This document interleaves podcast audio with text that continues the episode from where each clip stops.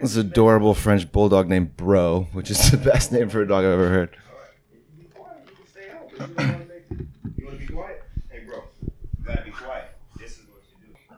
out. Your mom tried it, I tried it, but yeah, he's he's so loud, dude. It's all right.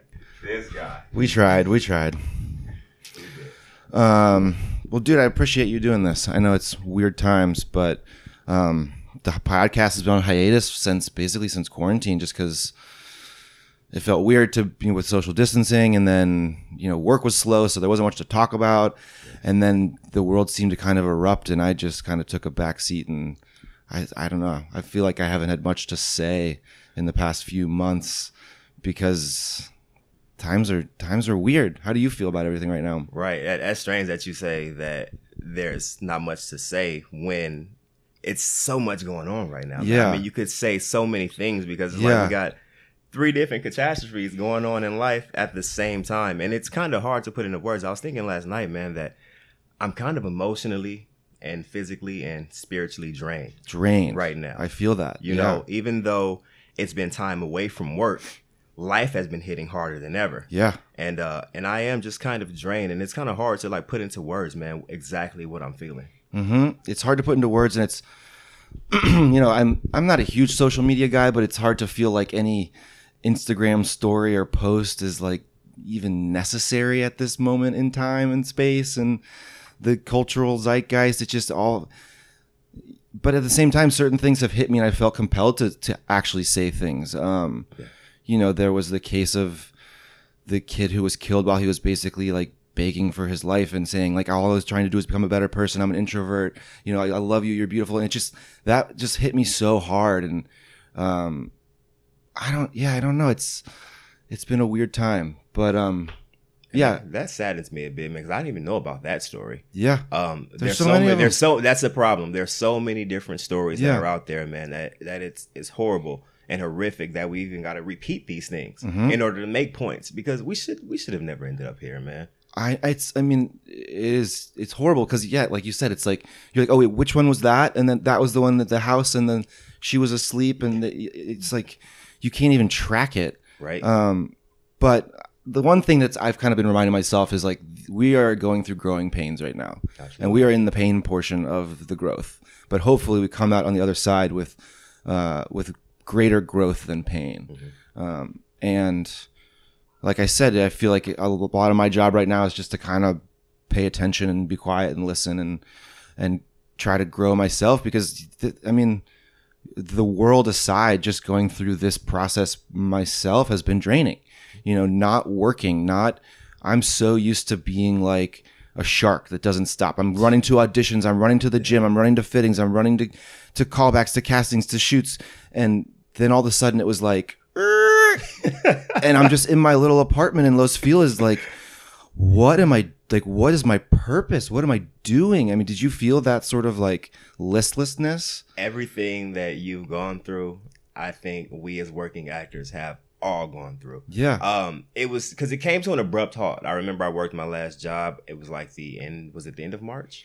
probably The end of yeah. March, I believe. I worked the last job, and there was just nothing for a while. And it really made me to start to soul search. I really started to think about like, hey, like, what's my purpose? What else Mhm. do I want to do other than this? Because I'm like, I always thought that you know there would come a time where there's just no more of this or it slows down where you know I'm not Yeah. just like a crazy booking machine for whatever reason because Yeah. seasons change, reasons change, advertise, whatever, you know, you never know what the or your own may be passion changes you your know? own passion changes. So I started to think about that a bit more, and um, and it's, it got me to a point where I'm like, you know what? If if this was to end and I wasn't able to do this anymore, I'd be fine with that. I just have to figure something out. Yeah. So what have you what have you done to fill that that space in your life? Uh, I've started investing. Really? I started investing more actively. Um, I'm looking at now at the point of I've always wanted to do real estate. Yeah. I've always wanted to be like a, I guess, a subtle real estate tycoon. Like, you know what I mean? It's just a subtle just tycoon. subtle, man. I'm Yeah, like, low people key. don't they don't have to know about what I'm doing, but I've always Yeah. wanted to sustain my life via making real estate investments. Yeah, and so smart. now I've been looking at those things, man. There are properties out there that are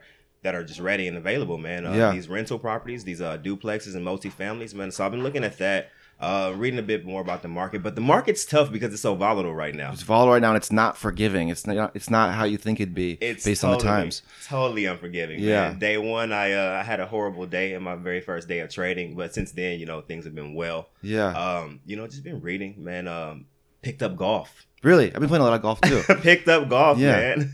it's uh, golf is something that is endlessly frustrating and provides room for endless growth. So I think it's a good. That's a good hobby to pick up. Every trip out there, man, because I still haven't Yeah. hit the courses yet, so I'm still going to the range. Yeah. got my membership. I'm going like two, three times a week. Yeah, um, and I'm getting better. But like you said, it's endlessly frustrating because just when you think you've gotten it, you know, then you start slicing or pulling left or things start happening. But Yeah. every day I go out there, I'm seeing growth, and that's what keeps me going back. and it's nice to just get outside, get that Oh, vitamin sure. D. Oh, for sure. you know, I felt so cooped up for so long. And the Griffith Park, I live near Griffith Park, and that opened back up. So I've been doing hikes most days and playing golf and surfing a little bit and just trying to stay active because I've always kind of gone by the idea that an object in motion stays in motion, an object in rest stays at rest. And once you get into that rest cycle, everything sort of grinds to a halt.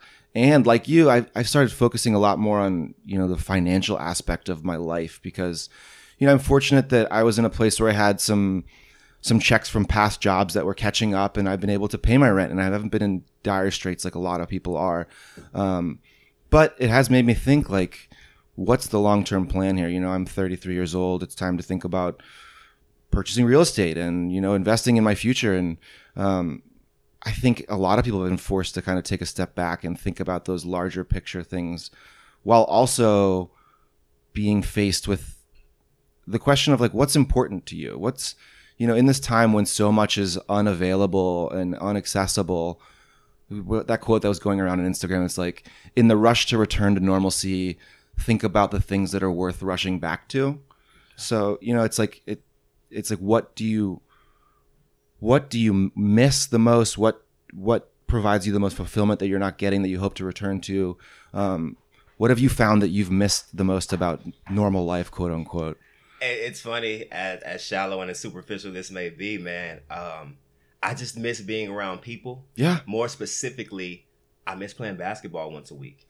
yeah man. Dude, that was my escape. That was like one of my weekly escapes. If I Yeah. if you knew one thing about me, it's every Saturday at six a.m. I'd be at six a.m. dude. Ooh. I'd be at Apollo Park playing basketball for Yeah. about two hours. Yeah. um, that was the thing. It was like you know just a bunch of guys get up, man, because everyone comes from different fields. You know, you got Mhm. family guys, you got older guys, you got younger guys who are still in college, so they're like super hoopers at this point. Yeah. you got guys like me or somewhere in between yeah uh every week man like that was our thing and i would go play with my brother you know um and we can't do that anymore Mhm. well the thing is you can do that because i've been seeing people playing basketball are which i think is insane yeah. in lieu of the circumstances but i miss playing basketball and i just miss being around people. Connection that like it's it i mean intimacy is probably the word. Just having like some sort of like proximity to people a closeness you know being able to look someone in the eyes and you know not be on a zoom call and not be behind a mask is you take it for granted when it goes away you know until it goes away Right, because we're just the naturally gregarious people, man. And Mhm. and for me, it's like you know I appreciate being in isolation and seclusion, but I guess just I'm a quintessential Libra in the sense that just as much as I appreciate that, I appreciate that connection, that intimacy, man. Yeah. I, I miss going to castings, dude. Like Yeah. I don't even care about booking, dude. I miss going to castings. I never thought that I would say that, but Yeah. I miss those things, man. yeah it's it's one of those things where you know how how long have you been in this business I've been in it for five years. Okay, so I'm five or six, um, and I've gotten good at it, and I'm not, you know, I'm not ashamed to say that. Like it's a skill that I've built up. It's my main career skill right now, and I've gotten pretty good at auditions, and I've gotten very comfortable at least. And to not be able to flex that muscle is, uh, you're you're missing out on something that like you've worked so hard for, and it's so fulfilling and validating. And even if you don't book an audition, just to walk out of a room saying like, "Hey, I think I hit all the beats. I think I listened. I think I, you know, I, I knew my lines. I, I hit my marks. Great. I did my job. And that, that validation is, is important. And we're not getting it right now. We're definitely not, man. Yeah. uh, also, I've, I've also forgot, man, since you mentioned things I've been doing since the quarantine's been going Yeah. on. So I'd always get questions about, you know, how I book, why I book, all these things. And, and I would always take the time to stop to talk to anyone who Yeah. would ask me for any advice, man. And I realized that it was happening quite often. And then afterwards, you know, I give someone advice. I remember this one girl specifically. I left DB casting. Uh, Mhm, we just mhm. had a casting together. She's like, dude, how do you? She just asked me about my process, and I sort of like gave her like a brief version of it. And her very next job, she goes and she gets the call back. Yeah. You know, this is after she said months and months and months of not even getting a call back. I Yep. give her some advice, and she gets the call back. Yep. Um, so one of the things I realized is that hey, maybe I need to start teaching the class.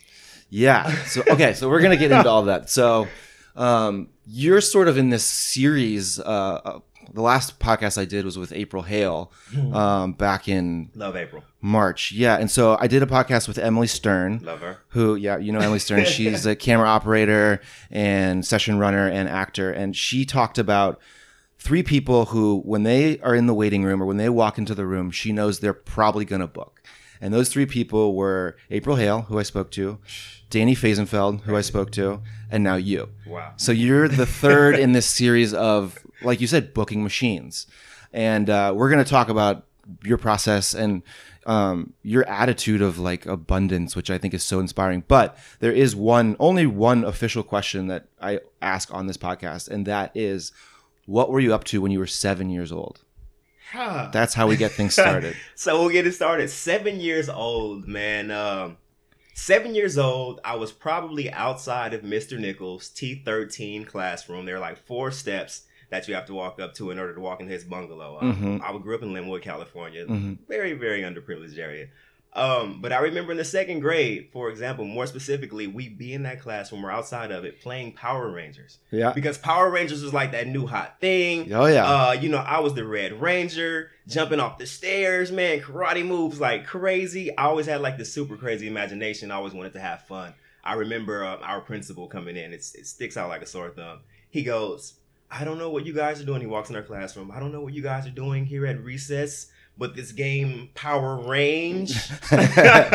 You dork. Like, you guys can't be playing that. So yeah, second grade, man, I was all about having fun, yeah. playing with the friends, and um, just being a kid, man. Yeah, and you said imagination. Um, I can. I mean, obviously that makes sense and ties into what you're doing now. You also seem to have a very um, strong memory and are very observant. Like just the way you described that scene, four steps up to the bungalow, outside the door. You know, you are visualizing your world, and I think that's a really important tool for an actor. Um, so how do you go from you know being this kid in Lynwood, Calif- Lynwood, California? Lynwood, California. um, what what draws you into where you are now? How do you get from playing Power Rangers for fun to pursuing, you know, doing something like that as a career?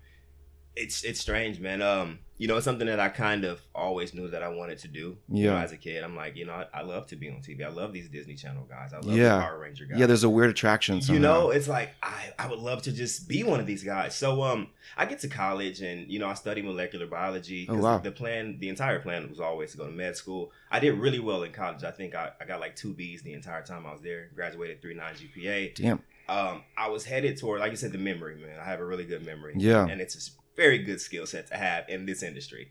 So I'm like, you know, let's go to med school, maybe take a job in pharmaceutics for a year. hmm Um, along the way, I'm meeting people.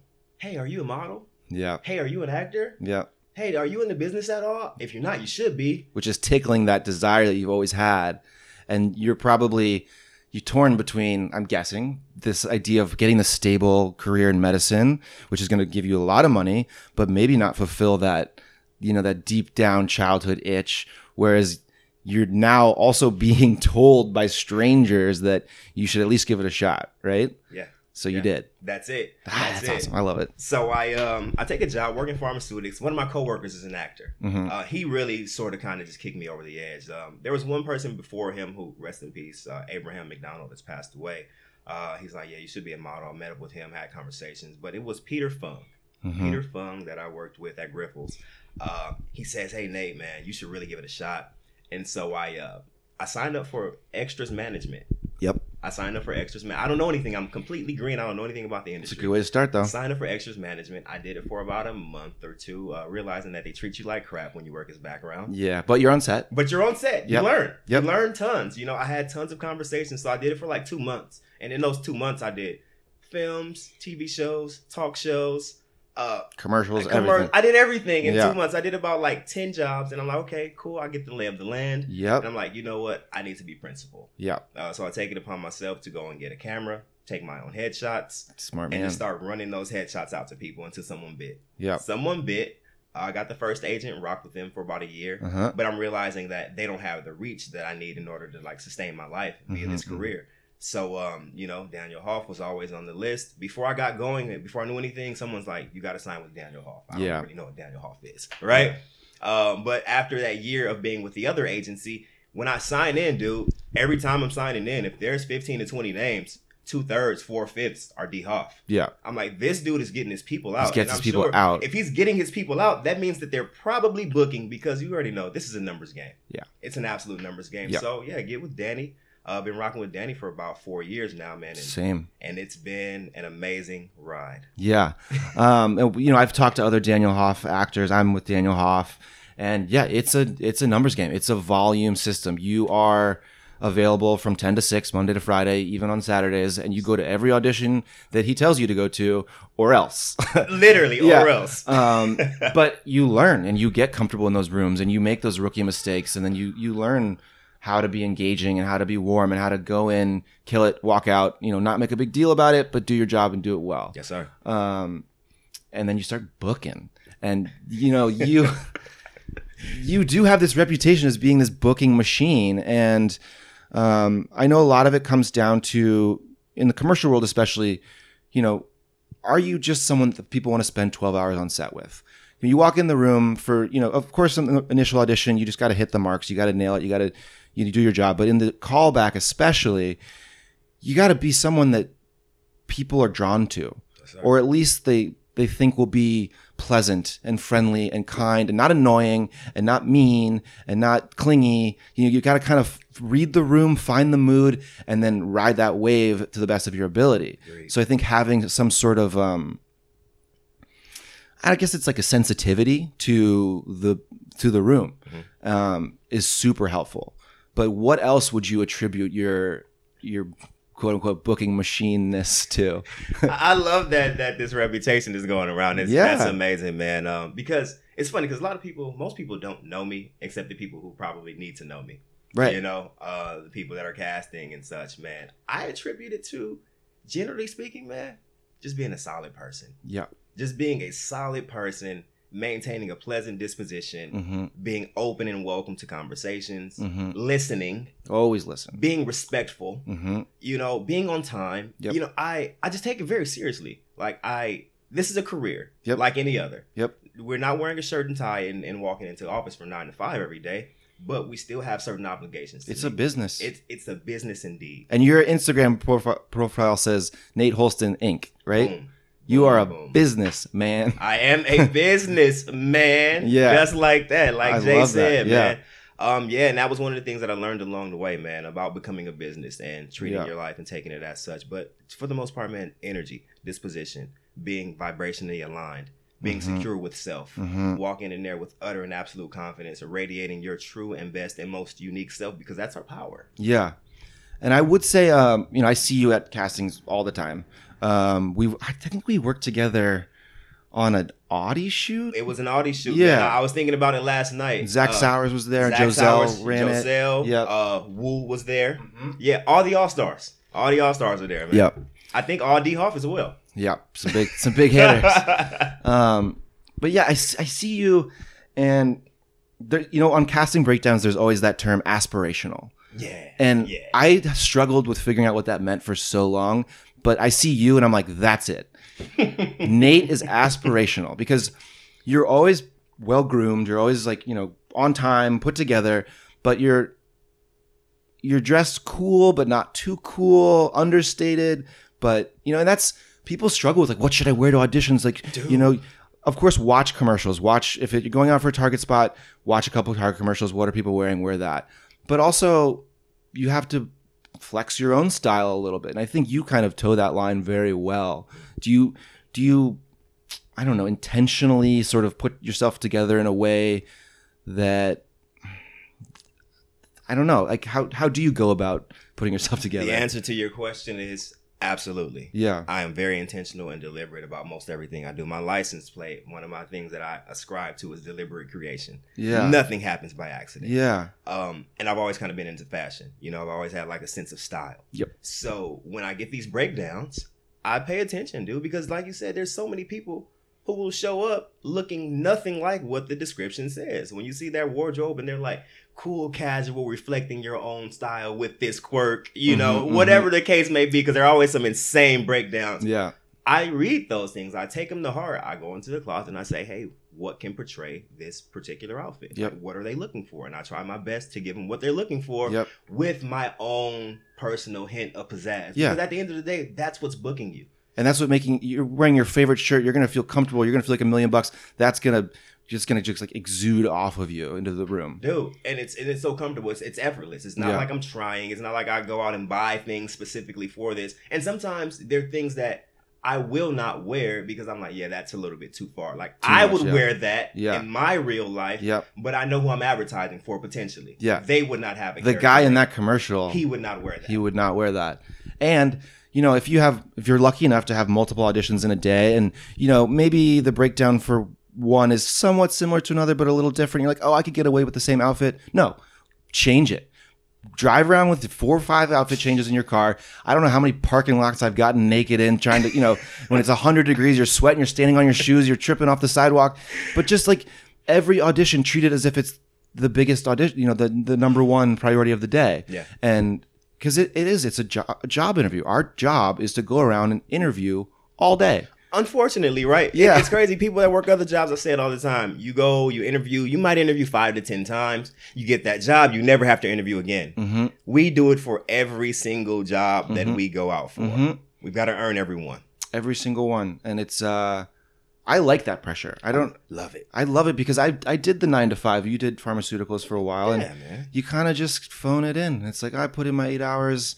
I could do. I don't know if you work on commission, you could do a little better, or if you're on salary, then you can kind of just do whatever.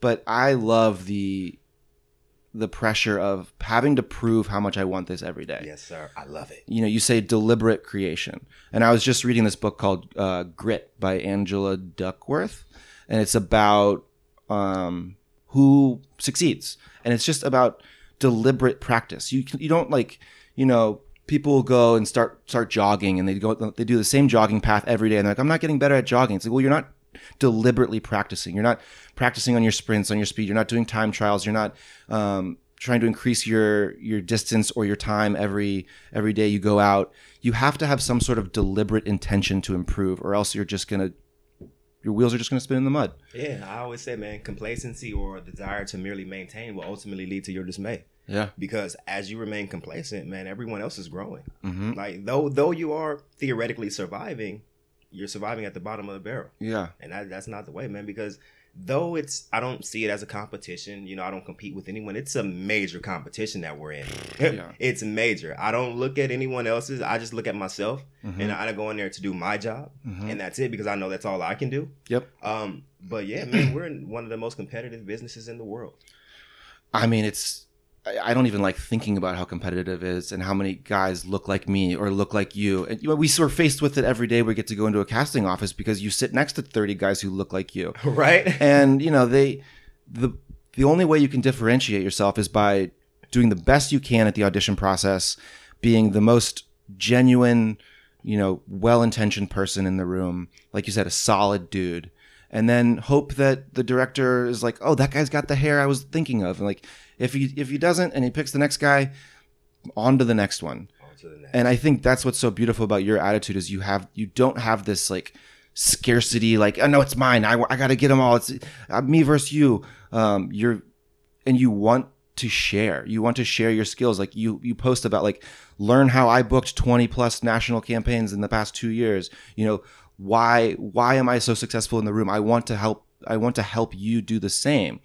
And I mean that's that's rare for someone to have success but also not be scared of other people having success I mean, why would you? You know, I I just don't believe that, dude. You know that you couldn't literally work every job you audition for if you wanted to. no The dates will conflict. oh yeah Um, you just may or may not be a perfect fit for that. There's so many different things that, or many factors that come into play But at the end of the day, I know that yo, what's for me is for me. Mhm. What's not isn't, dude. I have no Yeah. attachment to something that hasn't been given to me. You know, if it's not mine, I didn't earn it. I'm not attached, dude. Congratulations. I'm glad you booked it. Yeah. I love to see my friends win. I love to see strangers win, dude. I love to see anybody win because our good energy is ever expanding.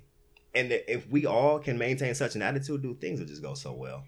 Yeah. Um, I think it's was it Kill I interviewed Killian McHugh of Killian's workshop Of course. and uh, he was like, "Yeah, if you don't book the job, you didn't lose anything because you never had it in the first place." Nothing. And you know, you can't you can't lose a job that wasn't yours. Meaning, it, it- nothing was you. You were never entitled to anything, and other than that, like it wasn't your job because you weren't right for it. Right. So just accept that, and for like, you got to learn early actor. You know, early on in the commercial acting world, you got to learn to just forget about the audition once you walk out the door, Yeah. because if you start driving yourself crazy with thinking about how well you did and how what you're going to do with the money and how cool the shoot's going to be, you're not going to book that job. For sure. You know, it's the job where you're driving from one audition to the next, and your agent calls you and is like, "Hey, you just booked Ford," and you're like, "When did I do Ford?" Yeah. That's the one you book because you were just in flow. You did your job. You forgot about it. You you, you know you, you did your best, but then you moved on and you kind of let it go and trusted that what what's coming to you will come to you. Absolutely, because for me, man, um, I don't even check callback dates because um, I tell myself one thing: our best ability is availability. Yeah. I'm always available, so Yeah. I never check callback Yeah. dates because now I have no attachment to knowing that hey, if am I going to get that car or when I get the call back, I don't care about the avail or the shoot date or anything. It's just I go in there, I do my job, I forget about it, Mhm. literally until someone emails me, calls me, or says, "Hey, we need you here," Yeah. and I'll be there. Well, you got to be careful because if you have, if you're booked out for a callback or an avail and Danny gets wind of it, you're gonna. It's uh yeah, it's I've heard of several people that are no longer with the agency as a result of that same mistake. hmm so yeah, I, I don't make that mistake, man. I'm just always available. Yeah. It's very rare that I'm booked out. Yeah, and so you know you've you've been successful in the commercial world. Um, what's sort of the next move for you? Are you do you have eyes on TV and film? Are you? I've seen you done some short films and stuff. Um, so what's what's the next move for Nate Holston? Absolutely, man. Um, TV and film has always been the end goal. Yeah, Um, I love commercials along the way, though. It's one heck of a way to pay your bills pay your bills um, and learn how to be on set. and learn how to be on set and Yeah. just learn how to be comfortable on camera. yeah, Um, so absolutely, man. Um, we've got the short film out environment, which is doing pretty well, man. Cool. It's, it's gotten a few views here and there. It's gotten into a few festivals. It's won a festival. Um, Awesome. So ultimately, man, I, that's the end goal. I would love to do both. Mhm. But if I get to a point where I'm working enough on the TV theatrical side, I would totally lay down commercials because I hate to see guys who are series regs Yeah. that are that are coming in auditioning for jobs with me. I'm like, dude, you're a series reg, man. Come Yeah. on, what what are you doing, man? I know it's like you're.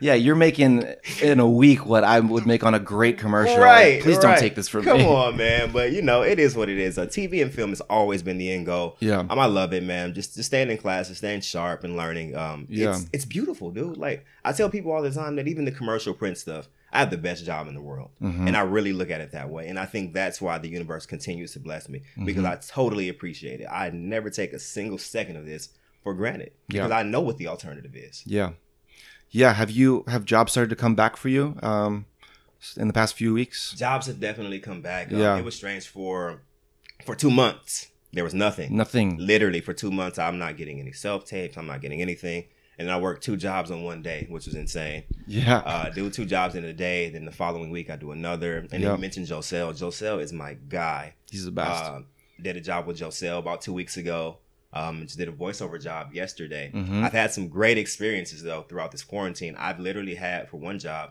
they came out and did the fitting at my house yeah. the wardrobe person stayed outside. She gave me the bag, put it on, when just treated it like a regular fitting. But she came to the house. I'm like, amazing. Yeah. I did a voiceover gig yesterday. They came here. Really. They dropped off the set, yeah. recorded. I, have been doing some. Uh, I do fit modeling for Fabletics, and they've been just dropping off the clothes, and then I get on a Zoom conference call with the whole team. I change the clothes. They they they trust me. Like, how does it feel in the thigh? How does it feel in the calf? Should we add a little here? Should we add a little there? Yeah, um, yeah, it's it's weird how the industry is adjusting. You know, I've had a lot of uh, my agents reach out and say like, you know, are you quarantined with the photographer? What could you produce if a brand wanted you to do some sort of quarantine shoot? uh huh. You know, there have been a lot more self tapes and a lot more involved self tapes. Um, but yeah, I'm starting to get like a couple more direct bookings sneaking up here and there, Yeah, don't you love them? and it feels good to be back.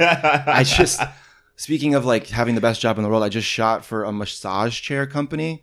So I spent two days just laying in these ten thousand dollar massage chairs. Dude, the life we live, man. And they were like, "Could you just be a little happier?" Okay, now eyes closed. And I was like, "I'm gonna fall asleep. This is like, this is this isn't even acting anymore. This is just like heaven." you gotta love what we do. Yeah. Um, and the fact that you're sharing it, I know before quarantine kicked off, you you were doing some free headshot sessions, and then you were. It seemed like you were trying to put together kind of a workshop. Do you or like what's going on with that? Yeah, so what I've ended up doing, man, is um finding out that well, I've always loved to teach, man. Back when I was in college, I would mentor kids. I would Yeah. go to church and teach kids math, science, all these other good things. I've always had like a, a knack for teaching and making difficult things seem simple. I like the the law of Occam's razor, Yeah. which basically states that the simplest explanation is usually the best explanation without adding any extra convoluted things. Mhm. So I love just teaching things in a simple manner, and that's what I've been doing. Um, I've been hosting classes. Uh, Booker's Mentality Workshop yeah. is, and I named it because of Kobe. Uh, you know, he's one of the guys with one of the meanest work ethics that I've seen in, in Yeah. life, and I'm like, I sort of have that same mentality when it comes to the commercial and print world. hmm Um, I just work hard and I feel good about it because I thoroughly enjoy it. So I named Yeah. it the Booker's Mentality Workshop, and it's it's awful because I had a studio. I still have the studio, but I can't use it Right. because of COVID nineteen. So I've been Right. doing everything online uh, via FaceTime, Zoom, Skype, and Yeah. it's been so so fulfilling, man. Because I've been getting students for uh, people that are brand new to the game. I've got people that have been in a rut. And everything in between that have been in there for years, and they've been learning so much, and it's been amazing for me just to see them absorb, digest, Mhm. be vulnerable, and learn. Especially the new people, they come in green. Yeah. Day one, it's like, oh yeah, you're you're green Yeah. and they leave a, a completely different person. Yeah, because you're able to give them at least a, some element of comfort in the world. Exactly. You know, I was I was on Reddit the other day and I was like, I wonder if there's a modeling subreddit. And I went to like the, the modeling subreddit and was just like perusing the posts. Uh, And it's all these people like, could I get into modeling? Like, what's it like? And like, I was like, oh yeah, like people have no idea how this world they works. don't. And there was a time, you know, I'm from St. Louis, you're from Indiana, right? Lynwood, Cali. Oh, Lynwood, Cali, your girl's from Indiana. Yeah. Um, but yeah, I'm from, you know, the Midwest. And like, there was a time when I had no clue how modeling and acting work. I just knew that I wanted to get closer to it. Same. And, you know, having, being five, six years down the road and being able to pass some of that knowledge that's been acquired on, I'm sure is fulfilling to see people absorb it, Yeah. but also it reinforces your own skill set. The best way to learn something is to teach it. Oh, for sure. So you're, you're hacking the system right there. yeah, yeah, yeah. And it's it's cool because I literally with my students, I don't hold anything back. hmm I share with them every single thing that I know, every single thing that I've learned. Um, because I've taken several classes, I've gotten five years of experience, I've been on set. I, I just like you said, man, we're comfortable with what we do, and we just sort of know the game. Yeah. You know, um, I just know that if I share with them everything without without holding back, they will get out of it what they need. Yeah. They'll get out of what they need and they'll, you know, some of it they might not be ready for, but they're going to absorb what they are ready for. And, um, it's, it's amazing that you're, you're willing to pass it on. And it makes, it's a perfect circle because it's, it's only going to help everyone. Only. Um, and you talk about, you know, deliberate creation and you talk about having that Booker's mentality and working hard. And, you know, you look at people like Kobe or you watch The Last Dance, the Michael Jordan Yeah. documentary, or you read a book like Grit about people who succeed. And it's just people who work the hardest. They work the hardest, they work the smartest, they put in the most hours. There's no, I've talked about another book called Talent is Overrated. Like the whole myth of like the prodigy who just, you know, Mozart composed his first symphony was when he was three, but yeah, his dad was like, you know, having him at the piano for 10 hours a day since he was one. So he put in the hours that most people don't at, at such a young age. So it's not that he was like this prodigy. She's, he worked really hard at a really young age. That's the difference. Yeah. And so I'm curious, you know, sometimes it feels like um our ability to advance our career is sort of out of our hands. Like, you know, when we have auditions is out of our hands. You can only take so many classes. You can only get on set so much.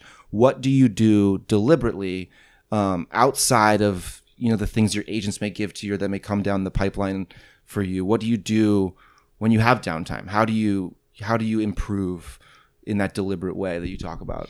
Um, and this actually has nothing to do with acting, modeling, or any skill sets, man. It's it has to do with my process. Mm-hmm. Um, and I share this with anyone who's willing to listen.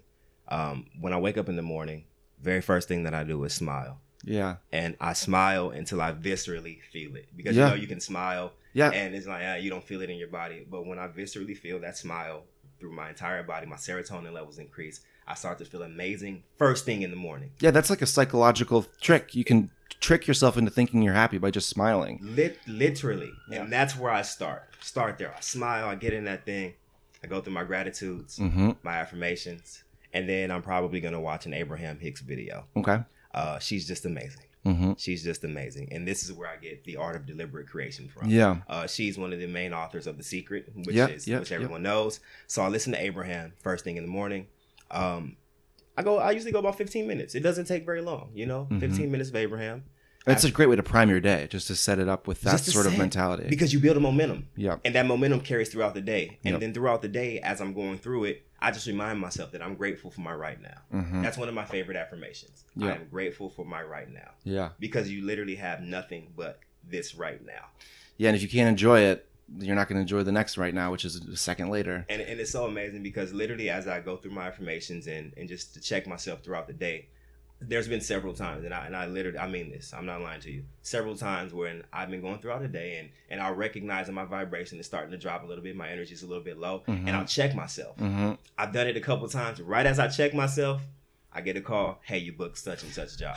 yeah. It's insane. It's man. wild how that works. But, but when you're vibrationally in tune, though, it's not a surprise anymore. Mhm. It just makes me chuckle. You know that chuckle, like, huh? yeah. You're funny. Yeah. It's like a little wink, you know? literally. literally. Well, and I saw on your Instagram another quote that was like, I think it was like the way you talk to yourself is the most important. oh man. Um, and talking with Danny Faisenfeld, he's huge on self love and, you know, loving yourself and, you know, really appreciating your own worth and seeing that worth. And that's something I struggle with. I think I'm pretty hard on myself. I'm perfectionist and I, I don't know. I, my greatest love language is the words of affirmation because I'm bad at giving them to myself. So I look for that in a partner. Mhm. Um, I'm, can you share a little bit about how you, how you find that self love or how you reinforce it for yourself?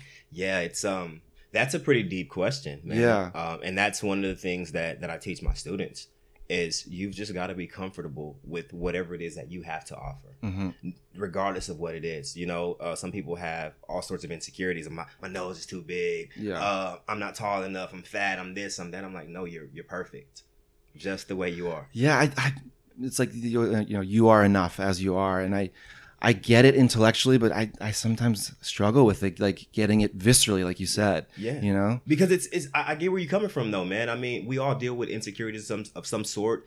And like you said, there's always going to be someone in terms of guys bigger, stronger, more handsome, with Sure. women more beautiful, yada yada. And it's like, you know what? I, I realize that, you know, I'm not the most handsome guy. I'm not the tall. I'm not the anything, but I am just who I'm supposed to be. Yeah. And I literally have to remind myself of that. And then it only helps when you reinforce it by booking jobs and people Mhm. start to, and when people comment on your energy level. The biggest and best comment compliment that someone could ever pay me is to say that, man, I just love your energy. Yeah. Biggest compliment that you can ever pay me. Yeah. When you know when people are just. Yeah, I think that one of the best compliments I get is people when people are like, "Yeah, you're just you just have a very calm energy." It's like that's so nice to hear because is. inside I might be a nervous wreck.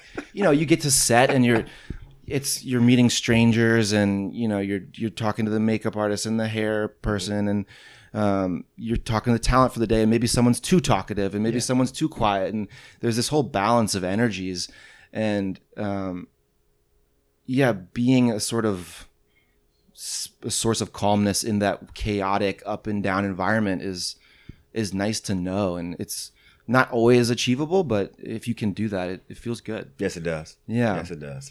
Um, being on it's that's such a weird little thing because I think after you've been in a bunch of commercials and you know one day two day shoots where you have these like mini relationships you you, s- you sort of learn to bypass the the small talk the like oh where are you from? Like you kind of skip the the like getting to know you and you just sort of like okay we're friends for today and let's just talk about whatever like we're friends and then we'll probably never see each other again i'll follow you on instagram if we run into each other again we'll try to figure out which shoot we know each other from but there is that that that that thing of like just assume someone's already your friend Yep. and i think that's one of the best ways to just to to give off a like a good energy like you said Yeah, I look at it like this, man. We're in the business of making fast friends. yeah We've got to make fast friends with the session director.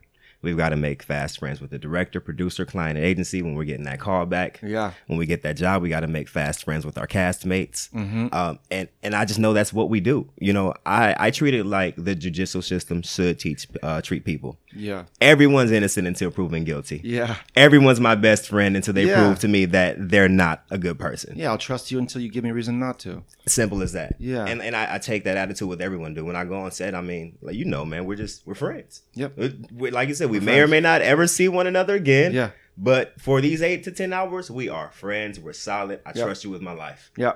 And if you're reading your book, I'm not going to bother you. If you look like you want to talk, and we'll talk. And Yeah. It, it just like be aware. Just I don't, I don't know. It's, That's it. There's there's a sense of just just be considerate of other people. And you know, if if the director's stressed out, maybe now's not the time to like bother him about the TV shows he might be shooting. And if you can get a guest star on them, or you know, Yeah, you, man. s- you just gotta You gotta have some tact. the room. You gotta have some tact Read about it. And that's the thing. I, I'm like, look, we just gotta hurry up and wait Yeah. and maintain a good energy while waiting. Yeah.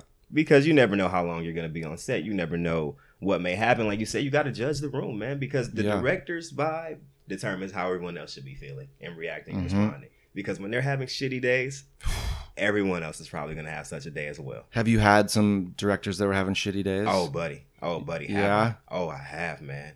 And they relay the messages through their AD. hmm AD's now, he's being a dick. Yeah. Uh, yeah, man, it's it's been that way, and you know what?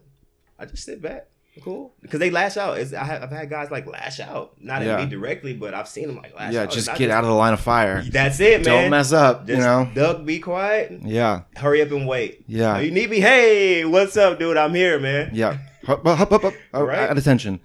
I mean, I've had usually, you know, people realize that we are not curing cancer. Okay. Um, but there are times when, you know, director's in a bad mood, and I had one shoot where it was a car commercial, and we were working with a dog, which that dog, you know, dogs are rarely trained as well as they should be.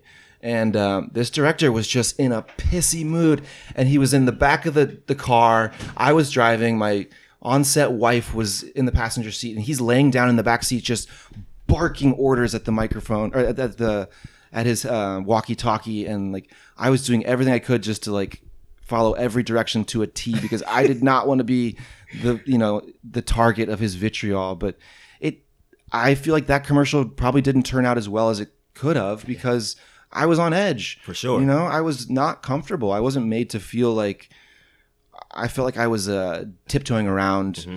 some really bad energy and trying to hold my own energy. But And as we know, man, the cameras pick up all those micro expressions. oh yeah, like every single thing. And and, and those are the worst uh, conditions to work up under. Like the most conducive situation to work is when the director's like hey just play. Yeah, and i'll shoot around you guys and kind of capture it. Because they know we can deliver. We've showed them in the callback when they went through these four or five different scenarios and expressions and ranges we've showed them that we can do the job and they just let us play. Those are the best.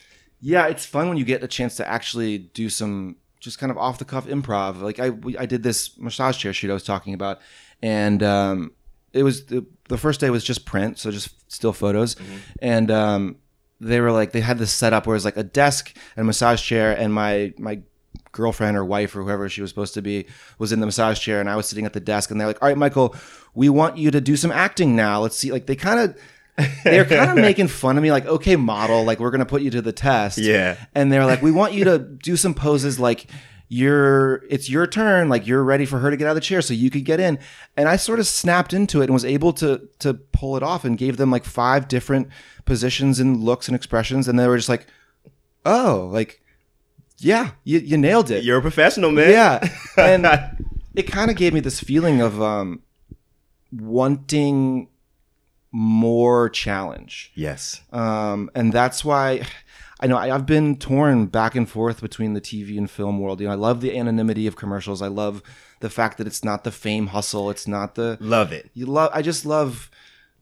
it's just it's just fun and i get to do like half the jobs i do are like paid vacations it's it's super fun and Yeah. it's low impact and it's there's less bullshit than what i imagine is in the you know the rat race of relevancy and star meter and all that stuff but i want the challenge and i want the money that comes with those bigger Those jobs things, You right? know, like I want to send your kids to college money, and that's not necessarily going to come from commercials these days. Mm-hmm, So, you know, having an experience like that on set where it's like, oh no, I can like I can act even if it's for this silly massage chair thing. Like I can bring it. Like For sure. makes me want to level up. Yes, sir. And you know, it's a weird time now because nothing's shooting, but um, it's made me think about you know progressing, deliberately progressing in my career.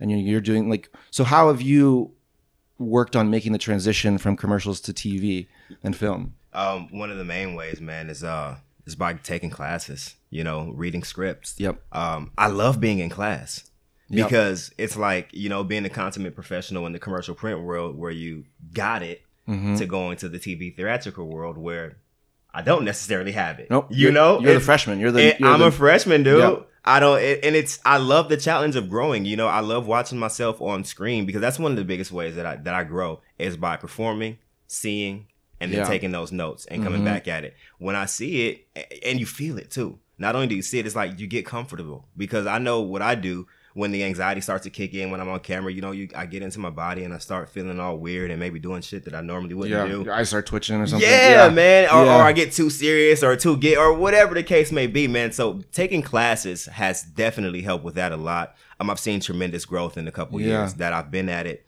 Uh, watching, not only like, taking classes, I watch television. Yep. You know, I watch shows Yep. because I want to see why the people who are killing it are killing it. Yep. You know, and then sometimes I even take it so far as to transcribing lines hmm and um and putting my own twist on them. Yeah, I like I like watching with the captions on because it's almost like reading the script as you're watching. Absolutely. Um, and like you just realize how daunting it is. You know, there'll be some really intense scene in a show like Succession or something um, dramatic, and you realize, okay, there's the the wide two shot, there's the master, there's the over the shoulder, over the shoulder. How many times you've done that scene where you have to cry or Dude. yell or be totally connected with your your dad who you hate or whatever character, and you're also every movement is synced up. So when I cut from this angle to this angle, oh, your hand moves at the exact same time. It's beautiful, isn't it? It's beautiful. It's it's a technical masterpiece. It's a, like you have to be emotionally vulnerable, um, and you realize like, whoa, there. This is not just like get up there and lie. You know, it's not. no. It is. Um, it's a crazy art. It's a crazy craft, and it's a crazy art. And you know, I, I don't. Do you think it's more technique or art? I mean, I don't know. You know it's what I'm uh, saying? it's uh let's see if it's both for Yeah. sure. What percentage would I put on it? I think it's a lot more about technique. I will go 60-40. yeah, 60 technique, 40 Yeah. art. yeah. I mean, if you're not in your light, and doesn't matter how well you cried, can't use that take. Cannot. Yep. Cannot, man. and a lot of it is just like if you if you are hitting the right marks and getting in, like doing the right things technically you don't have to do much Artistically. artistically You're absolutely right, The- man. and that's the thing is getting out of your own way and the less you can do the better unless it's some you know crazy role where you're playing the joker or something but generally you're playing someone who's pretty similar to you Mhm. so like don't do much You're right. Billy O'Leary says it all the time. He's he's one of my coaches, man. I love that guy. yeah He he less. Less. less Less. We don't need all of that, Nate. yeah He's like, would you do would you do that in real life? He's like, what's up with your face, man? Why's your face all scrunched up? He's like, no, you you never do You- that. yeah I'm like, you know what, Billy? You're right. mm-hmm Didn't even realize I was doing it. mm-hmm Less is always more. He's like, we want to see it in the eyes. If you think it in your head, we can see it on your face. yep He says it all the time. Like, that oh that's just think the thought just think the thought.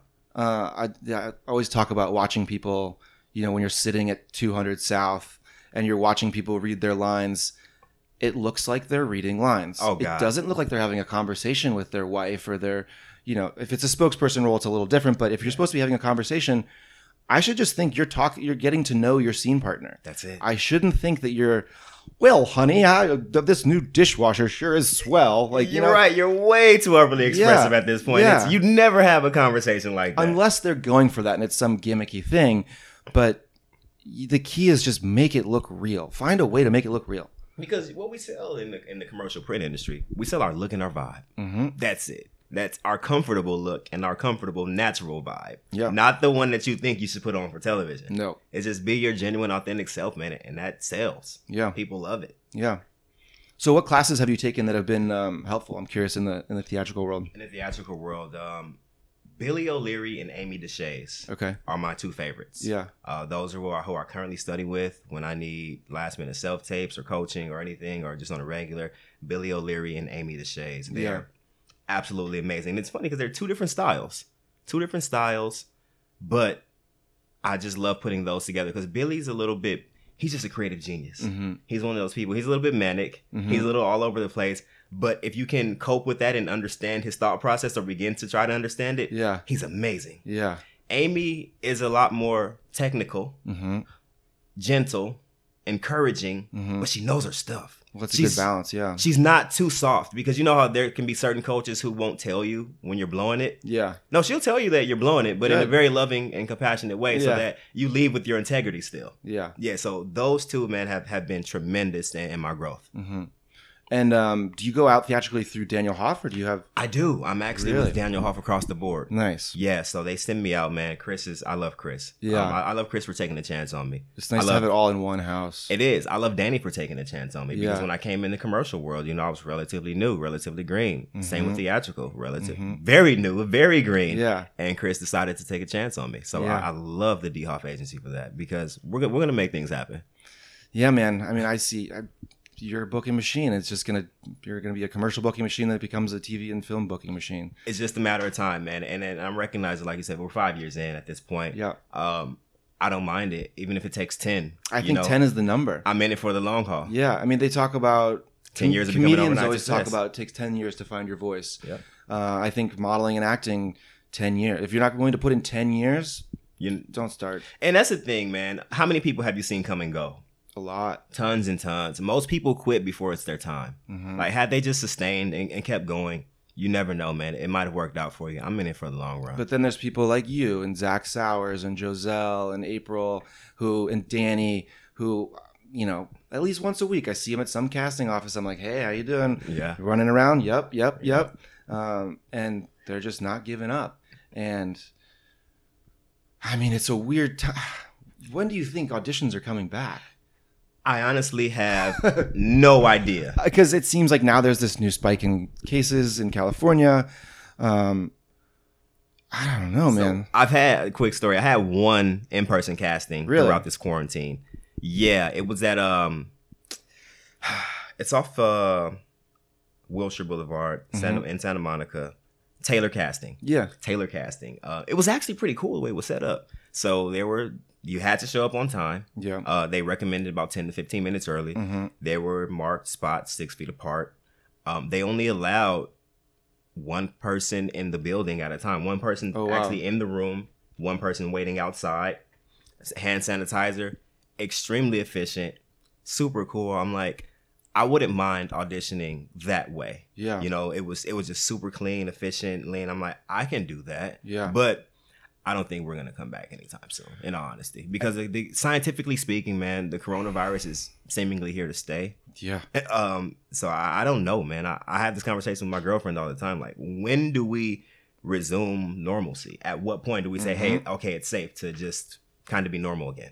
And it's like, I don't mind self tapes. I like putting together self tapes. Oh yeah, I think it's a fun little project. It's you know, an afternoon editing together a little self tape, make it fun, add a little flair to it. yeah. You know, make it good.